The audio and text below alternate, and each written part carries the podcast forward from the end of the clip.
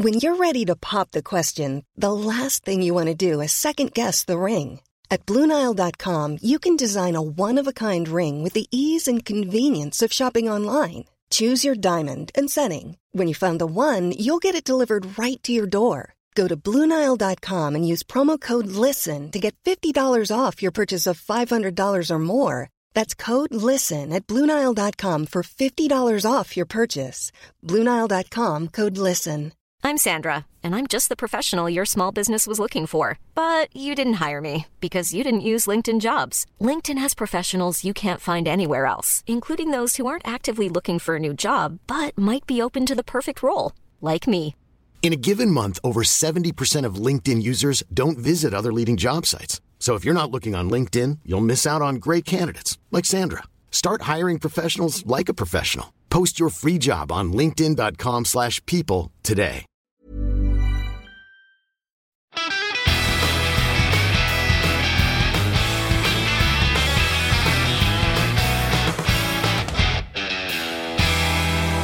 Hello and welcome to the Guitar Nerds podcast, the world's #1 guitar podcast. I am your host, Joe Branton, joined this week by Matt Knight. Hello, Mr. Joe. Hello, Mr. Matt, and hello, dear listener. Welcome back, episode 39, season 3. Oh, next week, season three. We're nearly done with season 3. In fact, it's coming towards the end of the year. Oh, you know, think about it. We're well into October. We've just got November. December is basically just Gear of the Year. There's only like one podcast in Gear of the Year, and then in December, and then it's Gear of the Year, and then it's Gear of the Year, just me and you battling that out, Joe. Is that it? I don't know if we'll have some. Maybe we'll have guests on again. I really enjoyed having Mikey and Thorpey on last year, but we'll have you back this year, and then maybe we'll. I don't know. Maybe we'll have someone else. Suggestions from listeners if you're in the Facebook group. Let us know. Kind of like the idea, maybe me and you, Joe, and then bringing in some guests to bring in their thoughts. So we kind of pick it out, and then I don't know. That's good. I'd like maybe Jackson from Dip Switch Demos. He's a strong contender for me. Yeah. Or maybe we could do that. Maybe we could do like friends of the podcast. What would they pick? Yeah. You're wrong, but you know. Yes, exactly. There's so many of them, but we'll see. We'll get there. Anyway, so yeah, we are getting to that time, dear listener. This week we're going to talk about a bunch of new stuff that Matt's got through the door and some stuff that he's failed to get through the door because UBS can't deliver to Matt's house, apparently. They cannot deliver to number 79 My Street in London. That's your real house number. I'm surprised you gave that out. Yeah, The Street, 79, The Street, London. Go find it. But yeah, so we're gonna talk about a bunch of new stuff. I've had some cool new stuff from Victory. Matt's got a pedal that's arrived. I sent Matt some stuff that he's been checking out. So we've got some cool new releases this week. Of course, the Boss DS1W. I'm very excited about that. The DS1 is, you know, that has got to be is it the best-selling pedal in the history of the world? It's difficult to know because obviously that data isn't readily available in most places. But yeah, we have sold 1.5 million. So, you know, if another company comes out and says, we've sold X. I mean, you know, what are we talking about here? We're talking about the Crybaby. We're probably talking about the Tube Screamer. Yeah. You know, probably talking about... Those are the three, surely. The Crybaby, the Tube Screamer, and the Muff. DS1. Like the modern Big Muff. But no, again, but the problem with the Big Muff, there's been too many of them.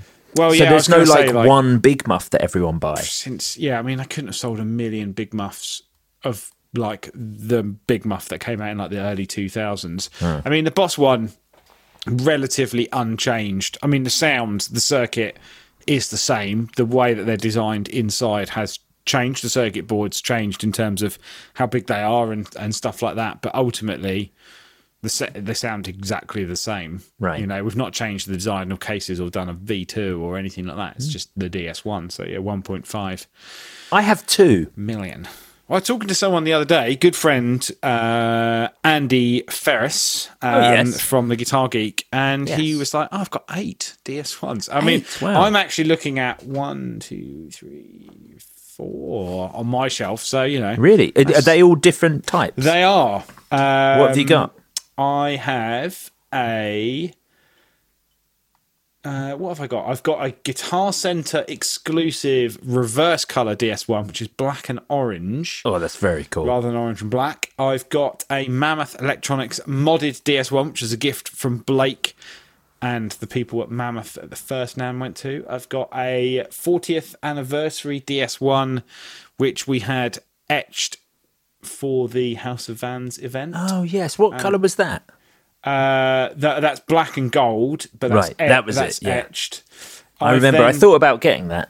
And then I've got somewhere behind one of these. Oh, and then I've got my original 1978 DS1. In what way does the Japanese 1978 DS1 differ from? Is it Taiwan they're made now? No, they're made in Malaysia. Cool fact, a crocodile can't stick out its tongue. Also, you can get health insurance for a month or just under a year in some states. United Healthcare short-term insurance plans, underwritten by Golden Rule Insurance Company, offer flexible, budget-friendly coverage for you. Learn more at UH1.com. Planning for your next trip? Elevate your travel style with Quince. Quince has all the jet-setting essentials you'll want for your next getaway, like European linen, premium luggage options, buttery soft Italian leather bags, and so much more. And it's all priced at 50 to 80% less than similar brands. Plus, Quince only works with factories that use safe and ethical manufacturing practices. Pack your bags with high-quality essentials you'll be wearing for vacations to come with Quince. Go to quince.com/trip for free shipping and 365-day returns. Hiring for your small business? If you're not looking for professionals on LinkedIn, you're looking in the wrong place. That's like looking for your car keys in a fish tank. LinkedIn helps you hire professionals you can't find anywhere else, even those who aren't actively searching for a new job but might be open to the perfect role. In a given month, over 70% of LinkedIn users don't even visit other leading job sites. So start looking in the right place. With LinkedIn, you can hire professionals like a professional. Post your free job on linkedin.com/people today. Now, so Japan, Taiwan, Malaysia. I mean, in terms of how they differ, I mean, they're basically... you know, some component changes. Yeah. But, you know, just because where one company stops making a component, I guess, you know, and it changes. If you open one up now, the circuit board's much smaller, for example. Do you find any tonal difference between them? No, I think they all sound relatively the same. I mean, it's just the iconic DS1 sound, realistically. I mean, there's always things like, you know, Japanese one sounds better and, you know, maybe there is some mojo in 40-year-old components, but realistically, the DS1 sound is the DS1 sound. I mean, the Metal Zone sound is still the Metal Zone sound, and we've been making that pedal since 1991, so, you know. Yeah. It's kind of one of those things, isn't it? Maybe microtonally, that's probably not the right word because microtonal is something else, but... you know, I guess you could argue some changes, some differences. I think what made the DS1 for a lot of people, you know, early on, especially a lot of the boutique builders now, is that DS1 allowed you to mod, you know, in the way, you know, that's change and what is effectively kind of a simple circuit, you know, change it in a multitude of different ways. I've been thinking about getting one of mine because I've got 2 only because I got one and then forgot I owned it and bought a second one. Classic. And that's the thing. They're like £59, you know. Yeah, so yeah, exactly. Why wouldn't you have a whole bunch of DS1s? Yeah, I think they were. I got my first one because I was working at GAC and I think Boss had like a point system for employees. Like you had to watch some training videos and you could earn points. And they'd give you a DS1 if you watched every single video, which I did. Twice. But yeah, I was thinking about getting one of mine modded, maybe adding a clean blend and maybe seeing if I can do something about maybe making that tone control a little more open. But I don't know. I don't know what modders can do. So I've never had a pedal modded. Well, the most famous one is the Keeley mod, which they don't do anymore. The All-Seeing Eye mod. I think a lot of them changed. I mean, ultimately, a lot of them kind of changed like the DS1's noisy, so we've made it less noisy, and we've added more gain, and you know, various different things. Or we've changed it so it sounds a bit like this, or you know, I guess changing the gain structure a little bit or whatever. And the DS1W that we launched, you're going straight in. We're going straight in. You know, there's no point in jumping back. Yeah. Launched DS1W on Thursday. Waza-fied DS1. And yeah, effectively, standard mode is your classic DS1 sound, but obviously we've got the Waza buffers in there now, so improved buffers made in Japan. And then on the custom side, you've now got basically like more dynamics. So we've kind of... Yeah, well, the original one as well is quite... The original DS1 sound's quite mid-scooped. Right. So, there's a bit of a mid-dip. So the custom mode adds a bit more of a mid-push. I'm excited. You know, cut through that mix, Joe. Bit of a mid push, more volume. I think 6 dB more volume. Slightly better cleanup with the volume control. Like I said, a little bit more dynamics. And I guess that's the kind of the main thing. And I think ultimately more gain, more volume, slightly different EQ curve. And I think what's interesting about the tone control, which probably a lot of people don't know, is that as you turn it up, it boosts highs and cuts lows, and as you turn it down, it boosts lows and cuts highs, rather than just like a treble control, if you will. It just doesn't just make it brighter, which is, you know, what I like about it. You know, you can leave it in the middle, and you know, subtle movements make the big difference. I mean, that makes it very bass friendly as well. Yeah, and I think as well, people forget that the reason that, obviously, apart from the fact that it looks neat, that when you see everything pointing straight up on a Boss pedal, that is like the engineer's intended, like, this is the setting you start at. It's not just like, it looks neat. It's like, no, that is a usable sound, and that's where you start, and then everything comes out from that. But there's some great videos. There's some great videos out there, and every video and everyone demoing it's done it in their own way, in their own style, which I love. What good demos have you seen? Because I didn't have any time. When did it come out? It came out Thursday, and I barely had a second. So from the ones I kind of, with the people that I sort of spoke to get things moving, Harry Holden from a YouTube channel called Harry and the Guitar. Really good, really classic. I love Harry. He's great. He's a bit Oasis-y for me. He does a lot of covers. And he's a great player. Yeah, he is absolutely amazing player. So very classic DS1 sounds from him. Paul from the Studio Rats, who's been helpful friend of the podcast. Indeed, friend of the podcast. He's great because he's just, again, such a great player, but he's got that real kind of shreddy sort of vibe to him as well, which is great. And... he's playing a kind of Paisley 2 P90 pickup, which I think we were talking about last week as well. And then the one for me, which sets the DS1W apart from all the other videos, especially if you're not into the... Perhaps you've heard of DS1 before and you've gone, it's cheap or whatever. And yeah, you know, you've got various preconceptions about the DS1 perhaps. Go and watch a video from Sasha Ivantic, who's based out in Belgium. His video, the track he plays at the beginning, the sound is almost clean, like edge of breakup, like this beautiful like bluesy guitar sound that he's doing over this backing track with strings, and you just wouldn't believe it was a DS1. It's just amazing. I am so excited. I'm going to go and watch these videos. It's the pedal right now. Goodbye, listener. It's such a great pedal. It's something that I really love the DS1 just as it stands. So I'm very excited about this. Yeah, I think for me, one of the big things, you know, and I guess one of the big things we kind of thought about was the price. You know, a lot of Waza pedals are £200, you know, over €200, I guess. Sure. And when you've got a DS1 that's £59, £50 market, you know, I thought this one was a great price. That I think they're £129 at the moment. I've seen them for. Yeah. And that's that's like £70 cheaper than most other Waza pedals. But again, just not too expensive. But someone who's got a DS1 who maybe wants something a bit different, it's well worth checking out. Such a great sound. That custom mode with a little bit of the mid push, fan bloody tastic. Blimey. Yeah, this is great. A definite purchase, dear listener, if you're into that DS1 sound at all. I mean, the fact that you can get a Japanese custom pedal for like 130 quid is very good as well anyway. So I mean, it's cheaper than most of the kind of like modded pedals and even some of the vintage DS1s. So, you know, if you're thinking about a vintage DS1, then there you go. And, you know, everyone's used a DS1. I mean, come on. Yeah. It's a DS1. What iconic people have used the DS1? Can you think of Joe Satriani? How does he use one?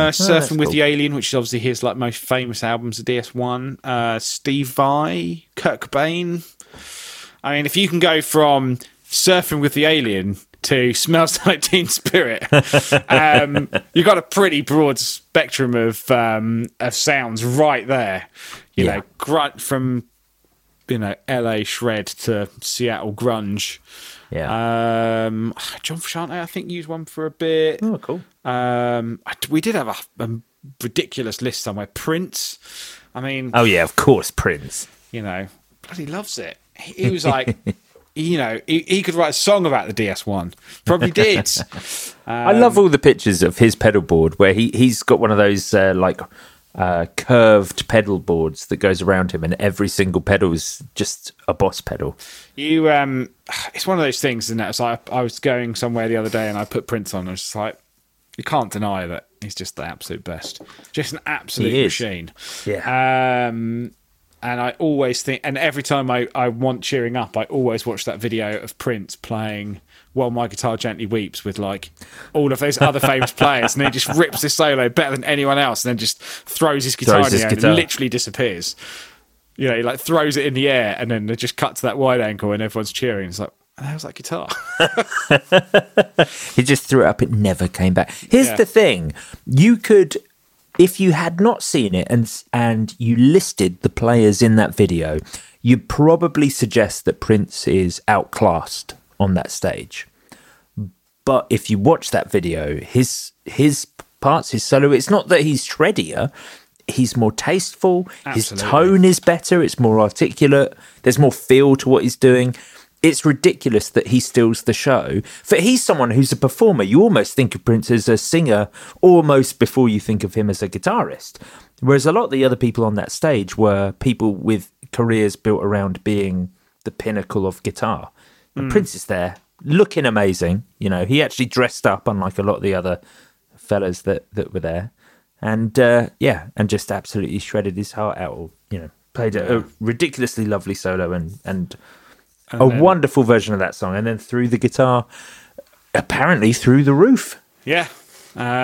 So, yeah, you've got a pretty broad spectrum of players. Prince, Kurt Cobain, Joe Satriani, I don't know.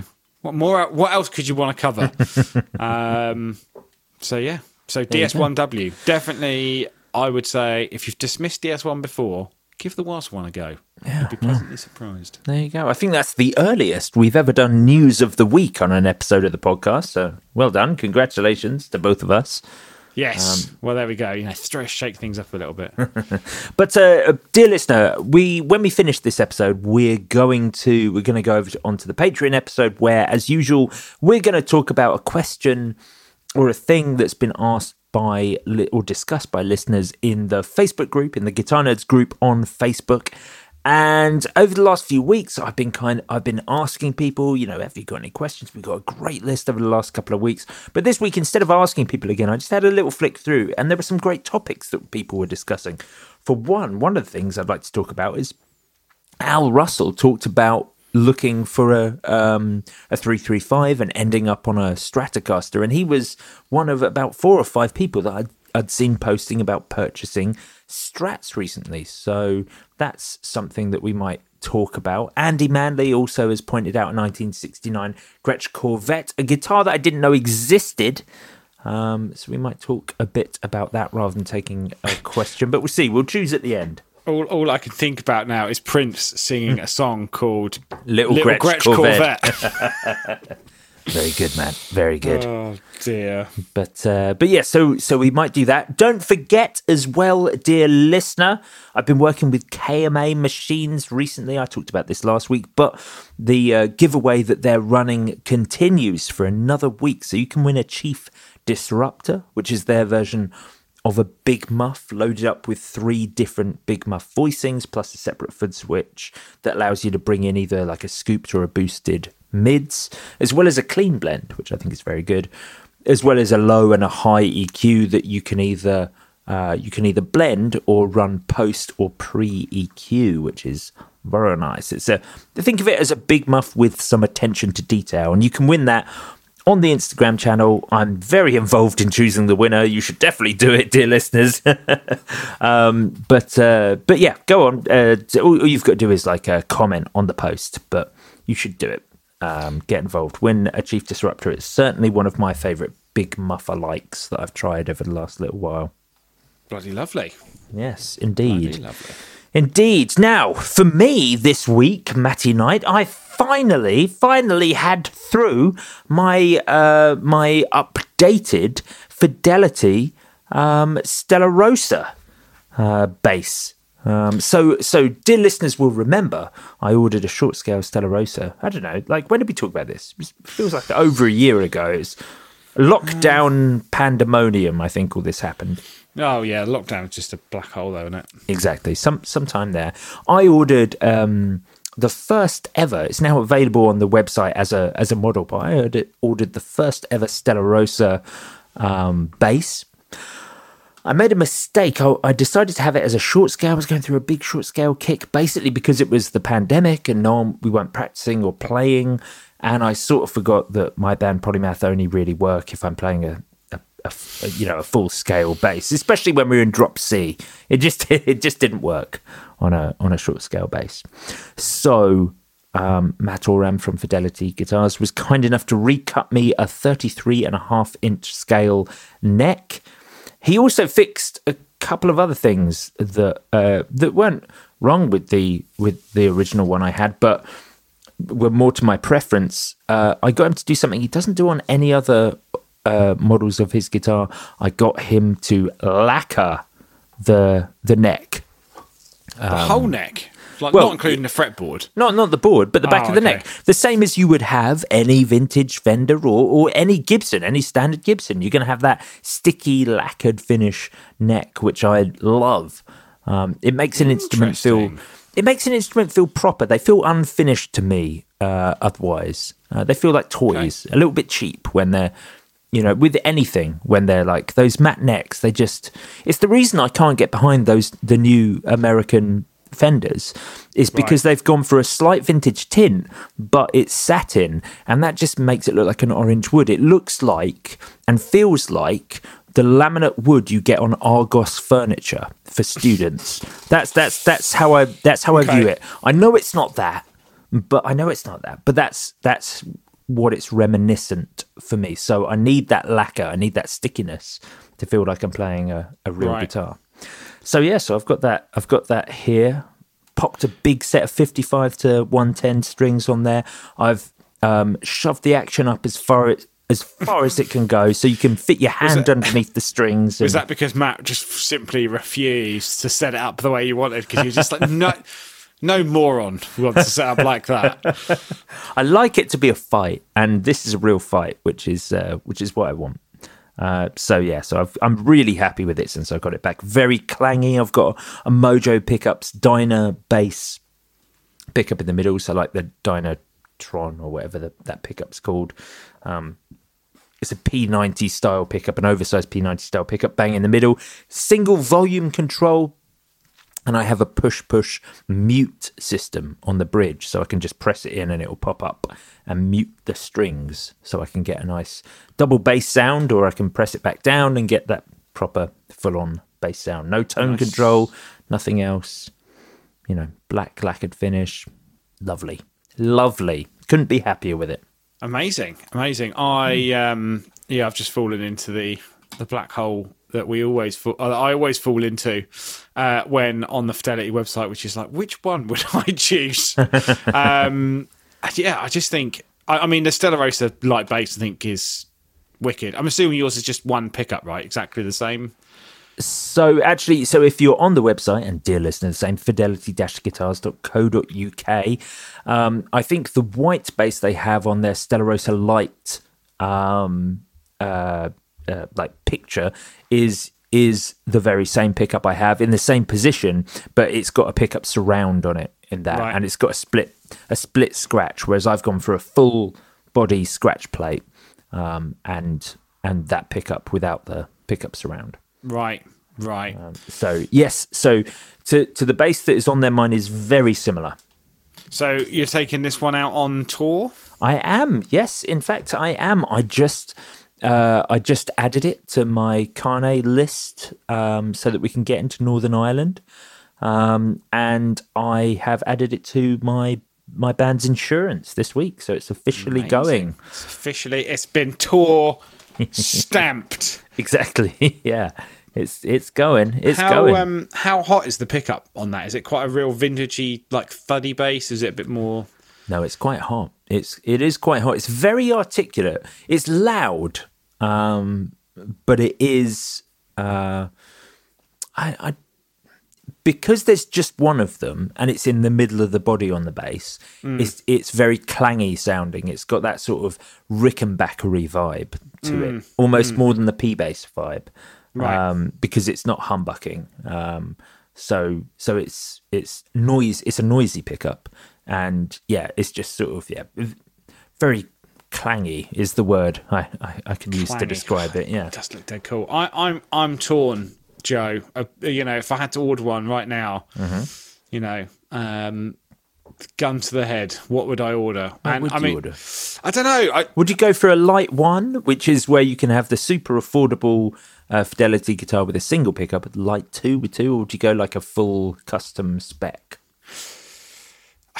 The only, I think lowest on my list, and I think they all look really good, but the lowest on my list is probably the JB. I think if I... What? Yeah. Lowest on your list? Wow. Yeah, I remember playing the Stellarosa at Birmingham and it being super heavy.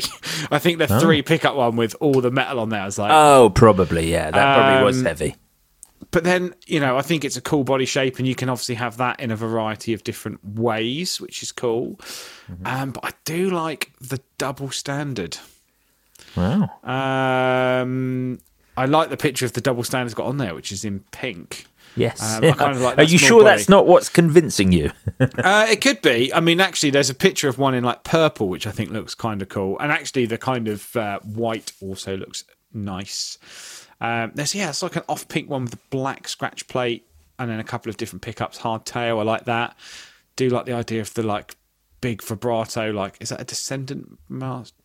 Yeah, they're always. Oh, he has one with a mastery, but everything else he uses are Descendants, I think. Yeah, Descendants. So, I don't know, they do look cool. Just wish I had more money. But yeah, I don't know. I would probably pick double standard. I would potentially go for a different colour. I don't know. I think the black one's... So, for the listener, what's the double standard? The double standard... it's always difficult to not liken it to another guitar. I guess you would say it's like a mini double cut Les Paul.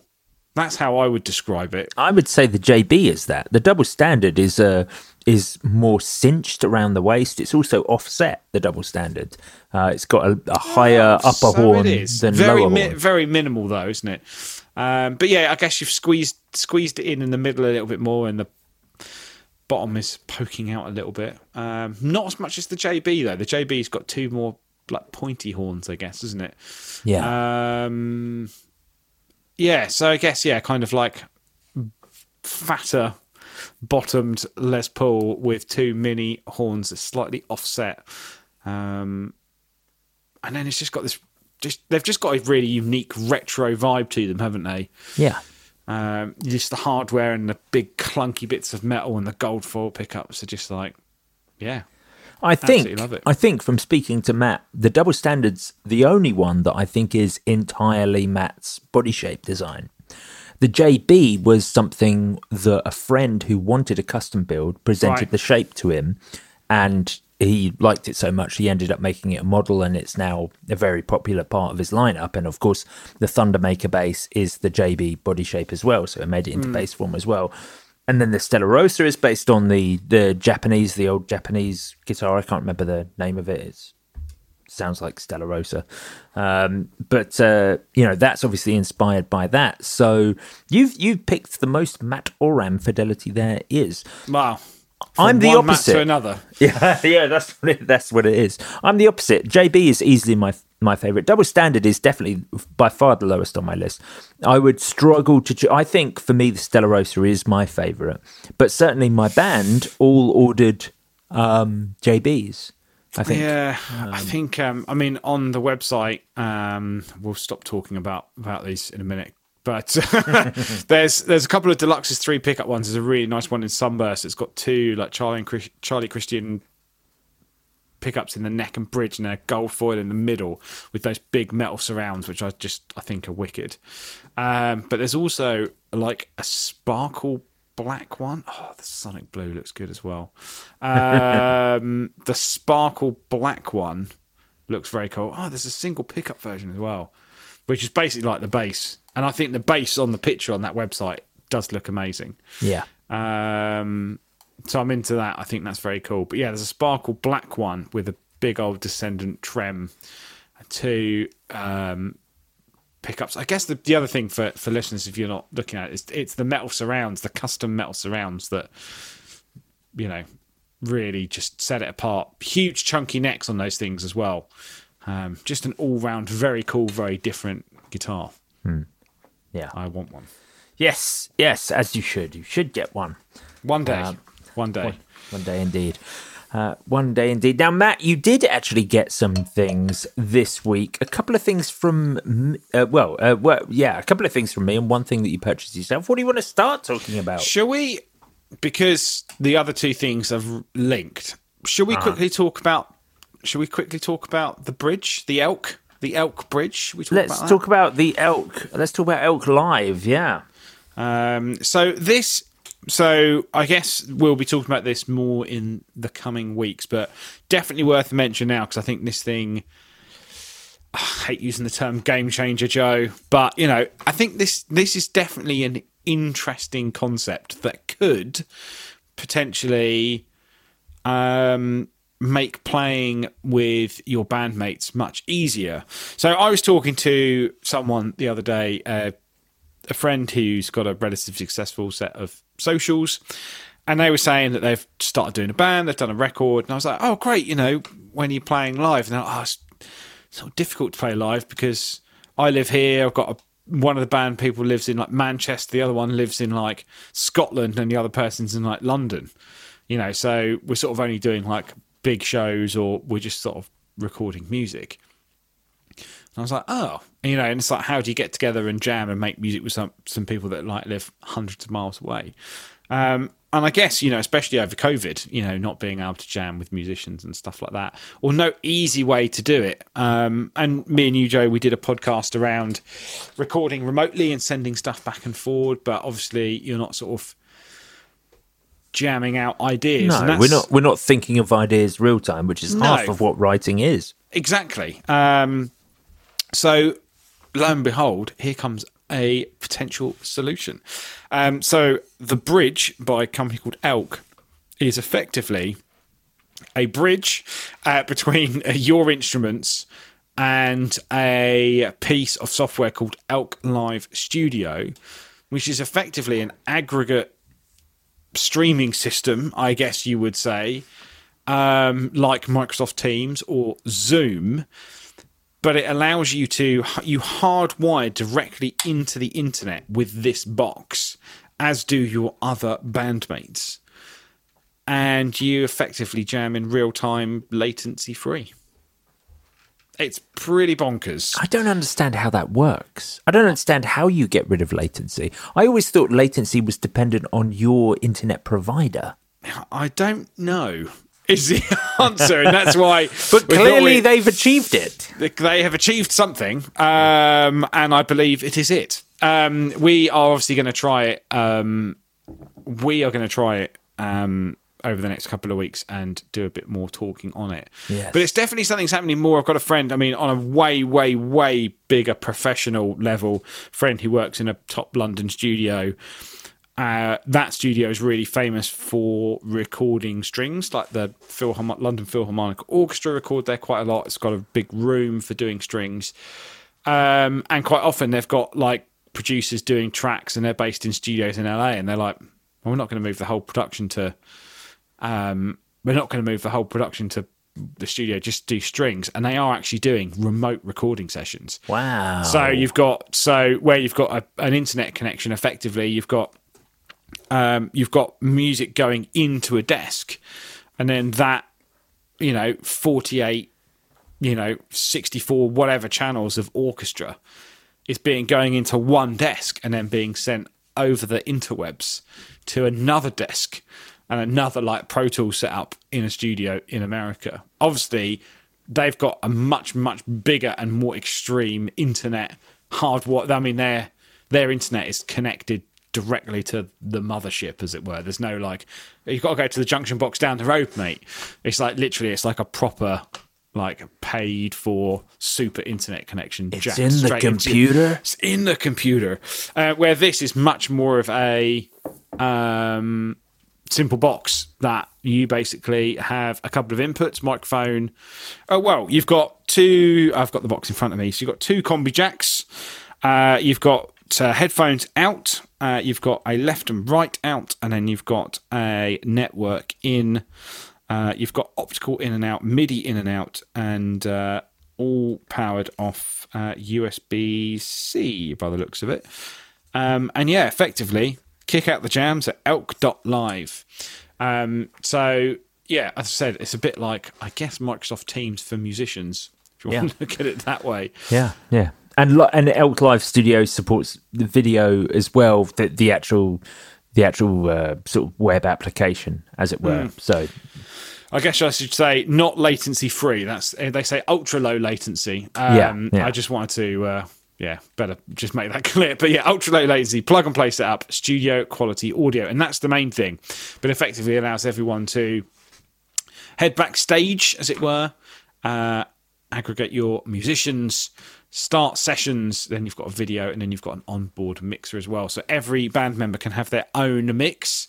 I know what mix I like, 100% guitar, nothing else. And yeah, away you go. It's pretty amazing. And then I think there's so you have to have a wide internet connection, because I think Wi-Fi is probably too unreliable. 10 megabytes minimum up and down speed, and a ping of under 10 milliseconds. You need an Elk Bridge, and then you also need an Elk Live subscription per user. For optimal performance, bandmates should be within 620 miles. How far are we away from each other, Matt? We are not 620 miles, Joe. I can tell you that. I think we are 50, 60? We are, no, probably about 100. 100. 100 miles. 20 miles? 120 miles. That seems far. Hold on. I'm going to do my house, the street, London. I think it's 60. So, no, I do not live there. And then just do it to my village. My village is so small. You live in the village. Angmering. Joe, don't give it away. Don't dox yourself, Joe. Sorry. No, you're right. It's not 100 miles. I'm a liar. It's 56 miles. Yes! It just feels like forever because I have to drive out of London first. Yeah. So we're well within the range of making Elk live. So Elk Bridge is £300, €370. The live subscription is about £13 or €16 per month, $15 for those in the US. And that's kind of it, really. We haven't tested it yet, but we're very optimistic. It comes on quite good authority from people that we know and respect. So we're looking forward to trying it. Indeed. And I think as well, is there Phantom Power? I was just having a look. Yeah, there's Phantom Power as well. I mean, everything that you could need to be able to like play live, which I think is kind of cool. I mean, it's yes, it's a shame that I couldn't play with my mate Steve in Queensland, Australia. Well, I technically could. But, you know, it's very cool. I like the idea of bringing more musicians together. And I think, you know, someone for like, Joe, you'll know this more than me, but how difficult is it getting, well, how many people in Polymath now? Five. Getting people. 5 people in the same room when they're all in their mid to late 30s and have jobs. My friend. Well, they're not all. Some of us are in our 40s now, but the... I'm sorry. Like, the... Well, you talk about we've got tour in a month's time, and we have a practice every week. And so far, since June... not all 5 of us have made it to that practice. And this week was supposed to be the first week where it was all 5 of us, and we were super excited. And then our sax player was like, guys, I'm so sorry. So we are a month away from tour, and we've not managed to have a full rehearsal, despite paying a residency at Bryan Electric. It's just an empty room. I know. Yeah. Oh well. So this. What a wonderful solution. Yeah, I think, you know, it's if you can get together and podcast once a week, why can't you get together and all hang out on Elk Live and jam it out? Exactly. So we're going to test it. I think, Joe, we're going to test it over the next couple of weeks when I can find some free time, because right now my life is a hectic mess. It is, we're going to have a look. But if you're interested, Wired Magazine and Guitar.com have both done excellent reviews. It's worth reading. And then I've never met the chap, but I love his videos. Leon Todd in Australia, great reviewer, great guitar player based in Australia. He's done a little review on it as well, so worth checking out. But me and Joe, maybe we'll do it, and then we'll like put it on Instagram or something. We'll make a new song. Yeah. It's going to be great. We'll jam out Deloused in the Crematorium. We'll just make all the noise. Well, that's a good idea. And yeah, I always thought if I went to music college now, you know, they always do like an end of term performance. I think ACM did this more than BIM, but you had to, like if you were in a band or a guitar player, you had to do like a 25-minute performance. And I was like, yeah. Imagine doing like Deloused in the Crematorium in full. What did you do as your end of year? We didn't really do that. So BIM had an end of term performance, and anyone BIM for people not from England. BIM, Brighton Institute of Modern Music. There is a BIM in Ireland as well, Matt. There is a BIM in Ireland, and there's also one in so Dublin. Institute of Modern Music, DIM. So BIM, I think it's actually now the British Institute of Modern Music. They had to change it because when they opened one in Dublin, they definitely couldn't abbreviate it to DIM. So yeah, BIM, British Institute of Modern Music. I went there in like the 2nd or 3rd year. Changed my life in some ways, in a lot of ways, you know, not necessarily for being a rock star, but certainly for meeting a lot of people that I still talk to now in the world of music. And we had like an end of term performance, so loads of people could start a band. I think everyone had to start a band and then audition a performance in some way, shape or form. Right. So I did 2 end of year shows. And I played 3 times. I played once in 2 bands and once in another. The first term that I went in our set band. So I think in my course, in the first year I was there, everyone got put into forced bands. And then you had to come up with something. And we did My Favourite Game by the Cardigans. Which is, it is the Cardigans that did My Favourite Game, I think. Da-da-da.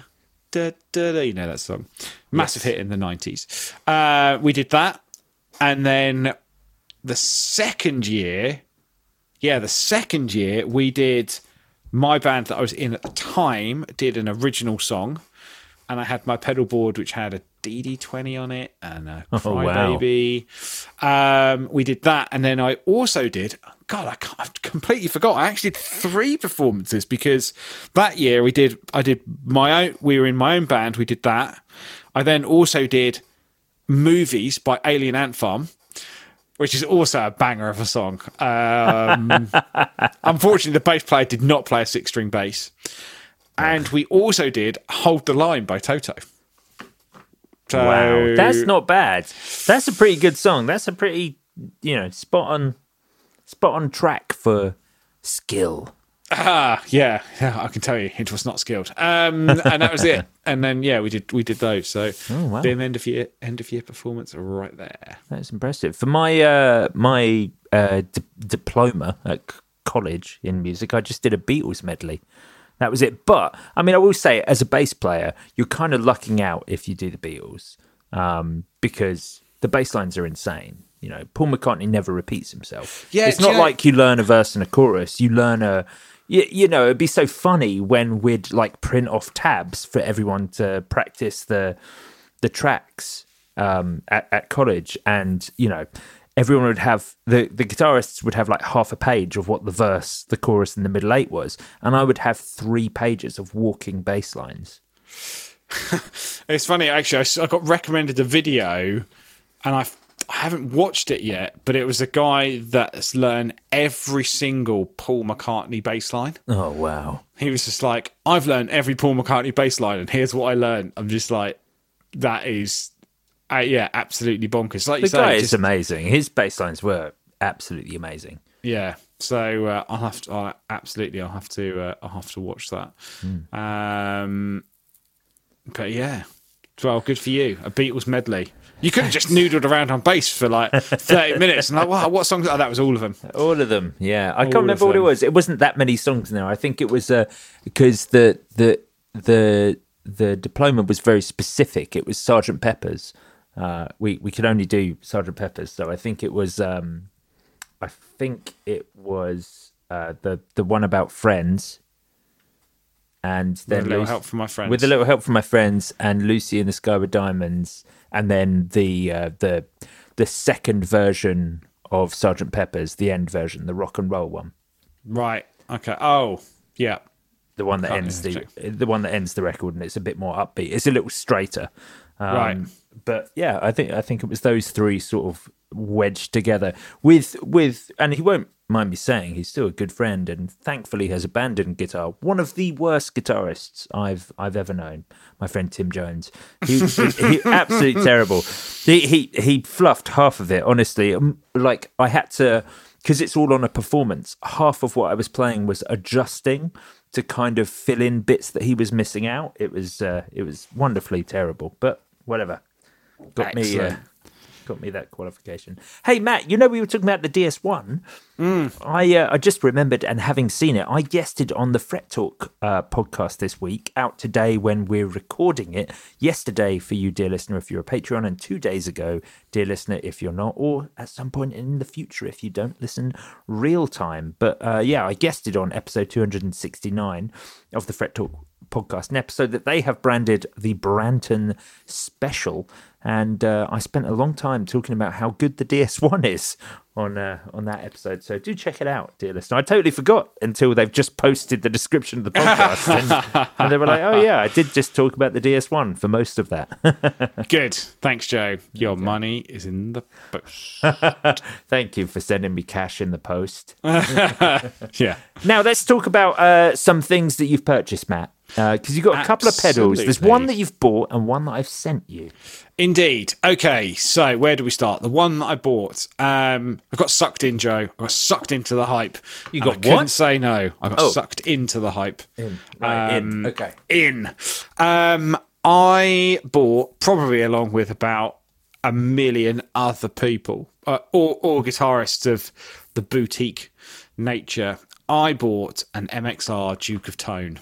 Of course I did. So the MXR Duke of Tone, for those of you who maybe aren't aware, is a mini pedal from MXR based on and designed in conjunction with Analog Man, Mike Pierre of Analog Man, who makes the King of Tone. The King of Tone pedal is a pedal that is on a 4-year waiting list. And is very much a pedal that basically is I guess the ultimate boutique overdrive, maybe one step below the Klon in terms of hard to find, super expensive type thing. There's a bunch of different revisions of the King of Tone. They're now on the version 4. I think originally based off...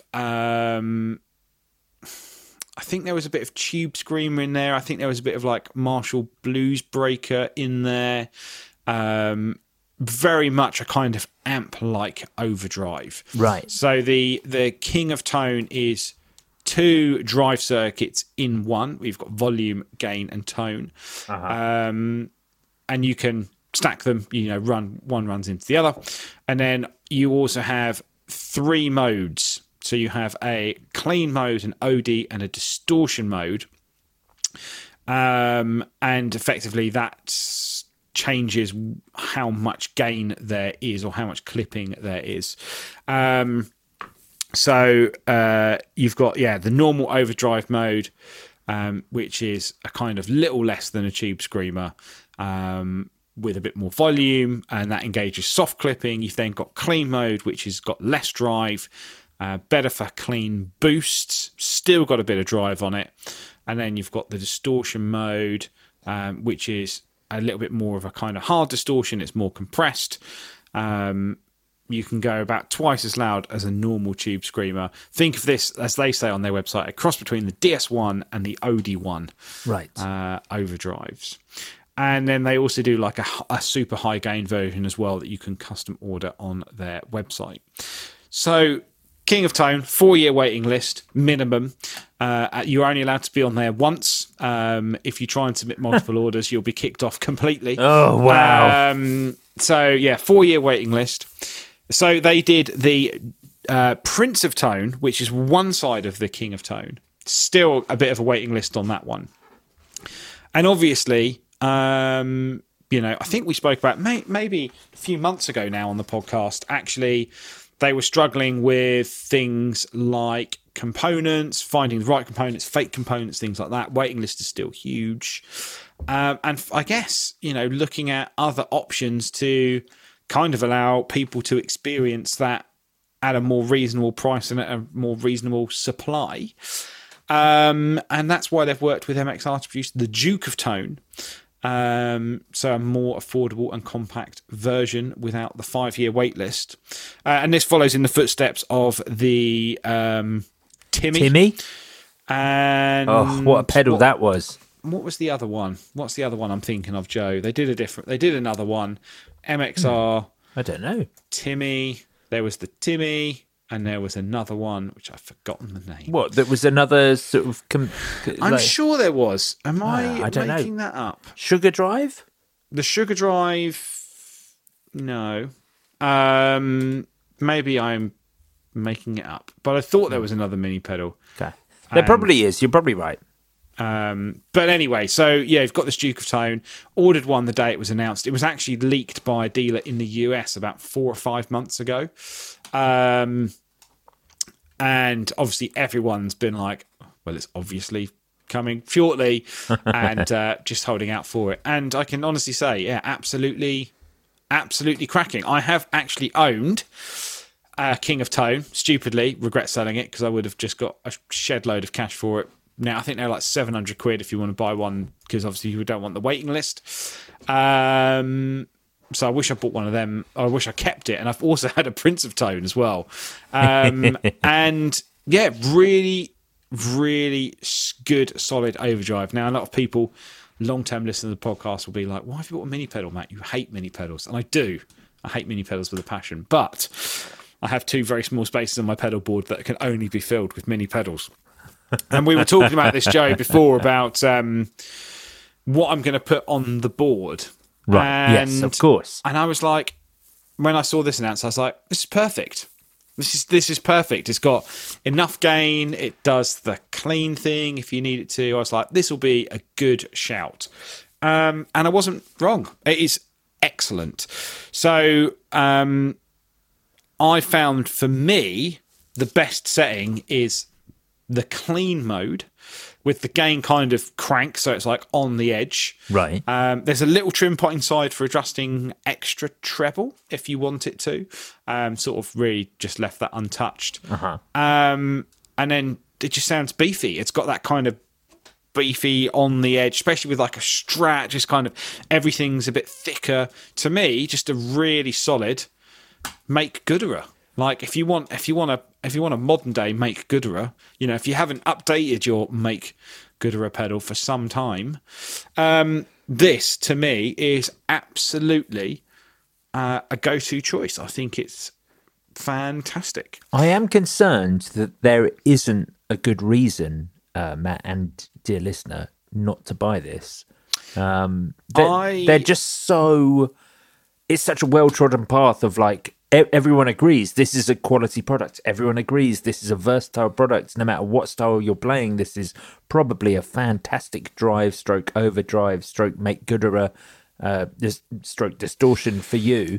Absolutely. And it is like 180 quid and everyone could get one. It looks like a wonderful product. I wish it was in the normal MXR size, but you know. Yeah, it's I think that's the thing, isn't it? The small pedals, you know, okay, I get it. But, well, you know, MXR did that with the, you know, I mentioned briefly the Sugar Drive.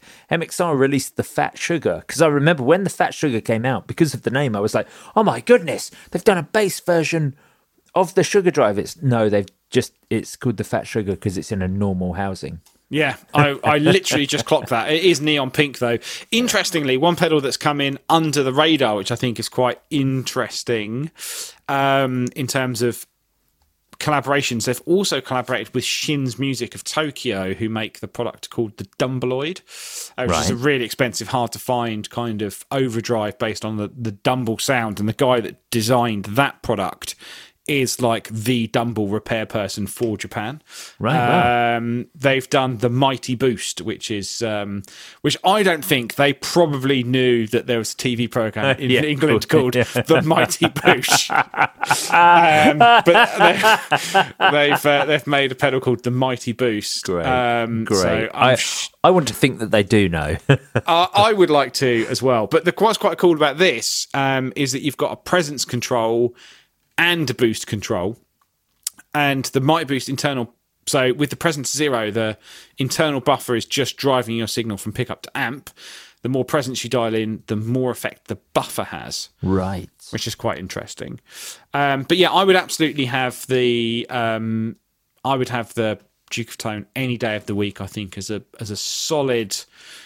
You know, some of the stuff that MXR are coming out with recently in a mini pedal format, great. You know, you've got the mini thump bass preamp pedal, you've got the Sugar Drive, which is their Klon, you've got the classic 108 fuzz. You know, you've also seen other kind of small pedals from like Wamplu and things like the Moxie, which is their TS10. And so lots of great options. And so, yeah, totally 100% recommend that. And then, Joe, you go and throw a big old fake plastic trees in the post. I did send you the fake plastic trees. A big old Audio Kitchen sized spanner straight in those works, which actually really concerned me, I'll be honest with you, Matt, on the podcast live for the best part of the last week, whilst you've struggled to actually get it from UBS package. I was like, I definitely didn't insure that package for as much as a fake plastic trees costs. I will put it out there and say this is probably, not that I could name the other ones, but I'm going to say this phrase anyway, in the top 3 pedal experiences of a first time plugging in ever. Yes. In terms of a drop, I mean, it is just, I think I turned it on, root and branch, which is basically bass and treble, were pretty much straight up.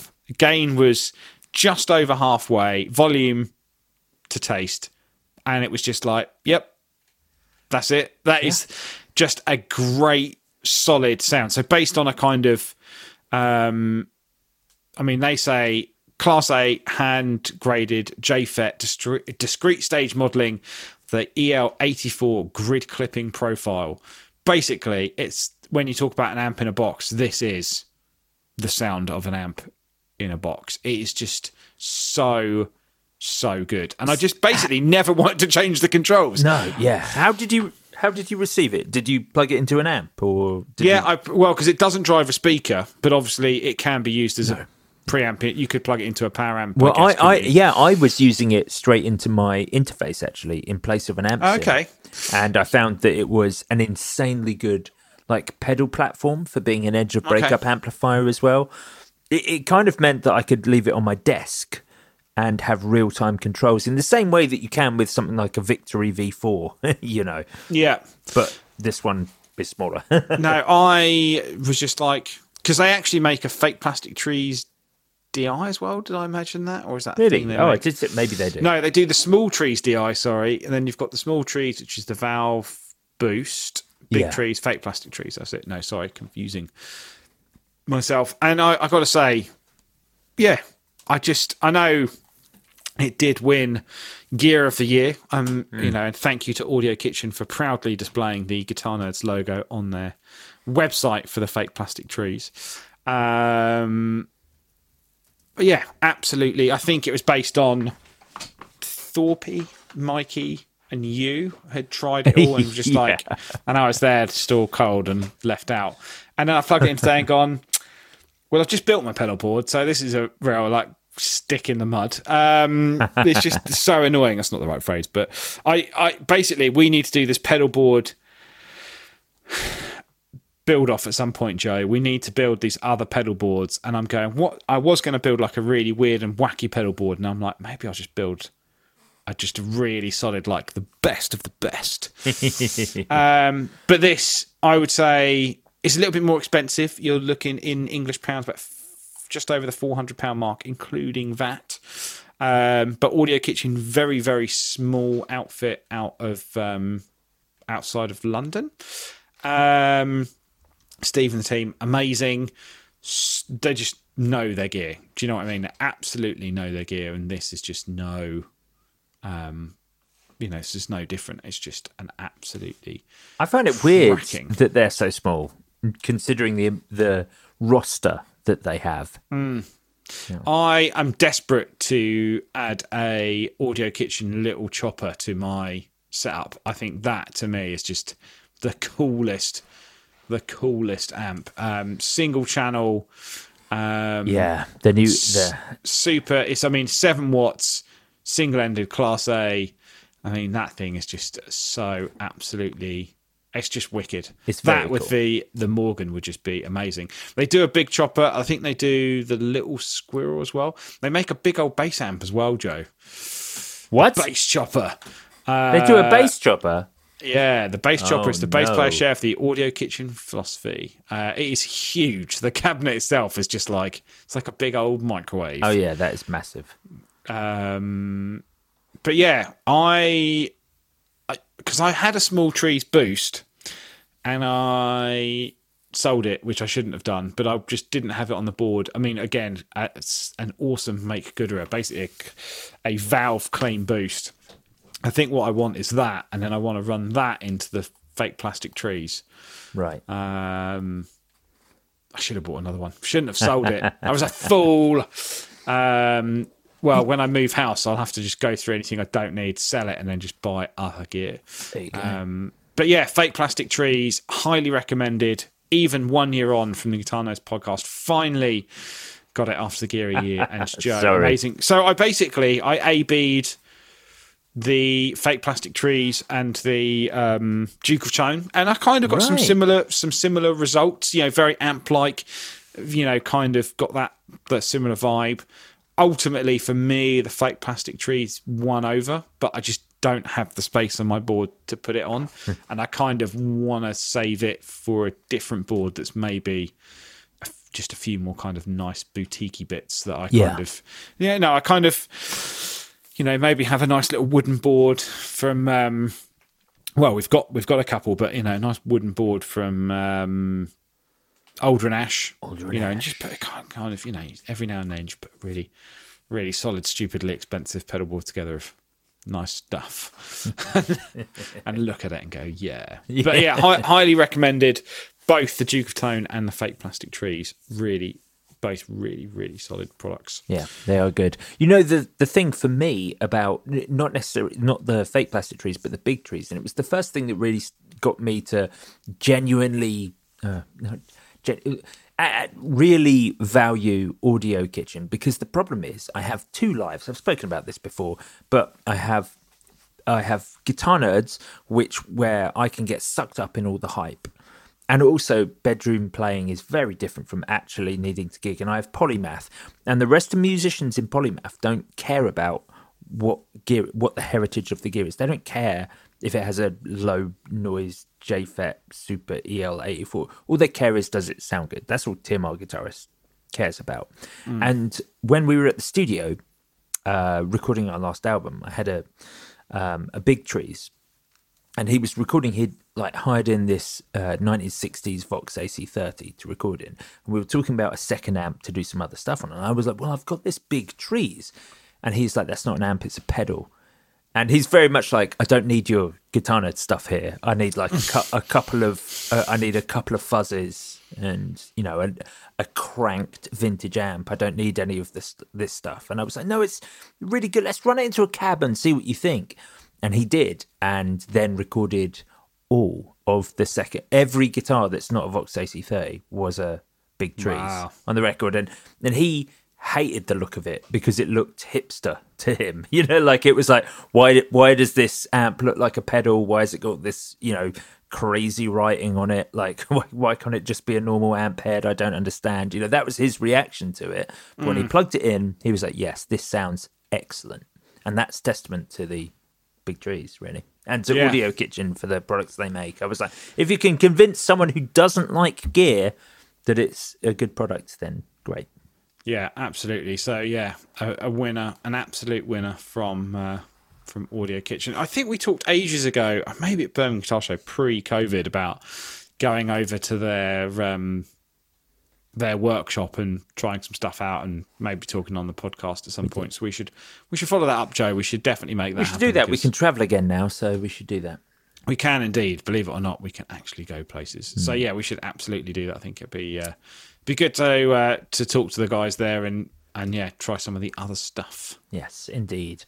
Right, well, that in fact brings us up to time on this week's episode of the Guitar Nerds podcast. Matt and I are going to head over onto Patreon, dear listener, where we're going to talk about, I don't know, maybe we're going to talk about some of the Victory stuff I got this week. Maybe we'll talk about the Joe Bonamassa new Epiphone. That's pretty cool. We might talk about Al Russell's new Stratocaster and Stratocasters in general. People seem to be buying a lot of Strats on our podcast, and Andy Manley talking about the 1969 Gretsch Corvette that he found for as little as £1,000, dear listener, indeed, on eBay.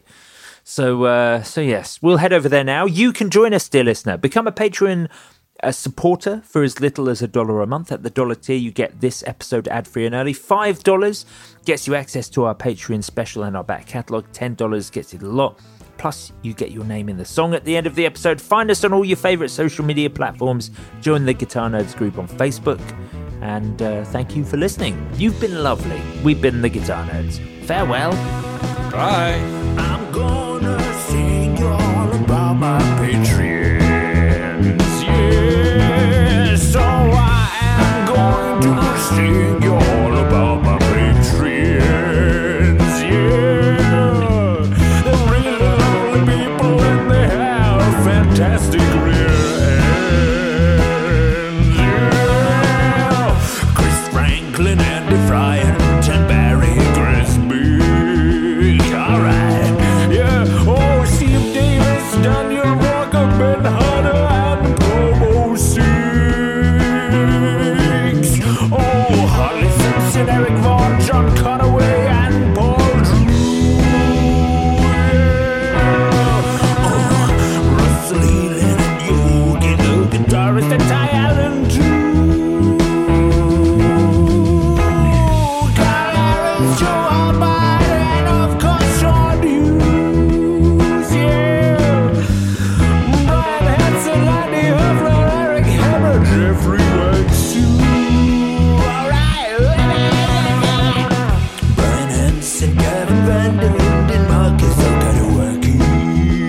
Yeah, yeah, yeah.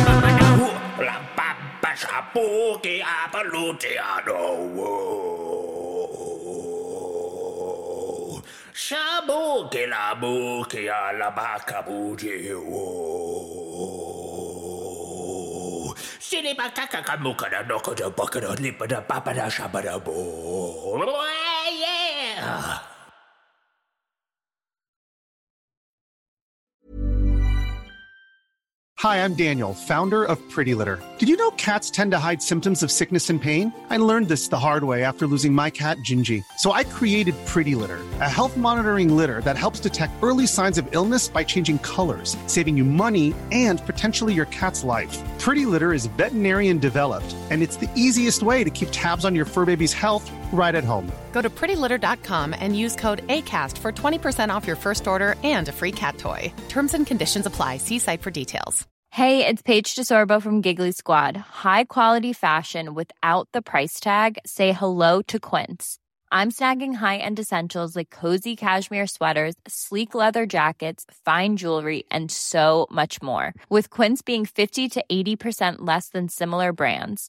And they partner with factories that prioritize safe, ethical, and responsible manufacturing. I love that. Luxury quality within reach. Go to quince.com/style to get free shipping and 365-day returns on your next order.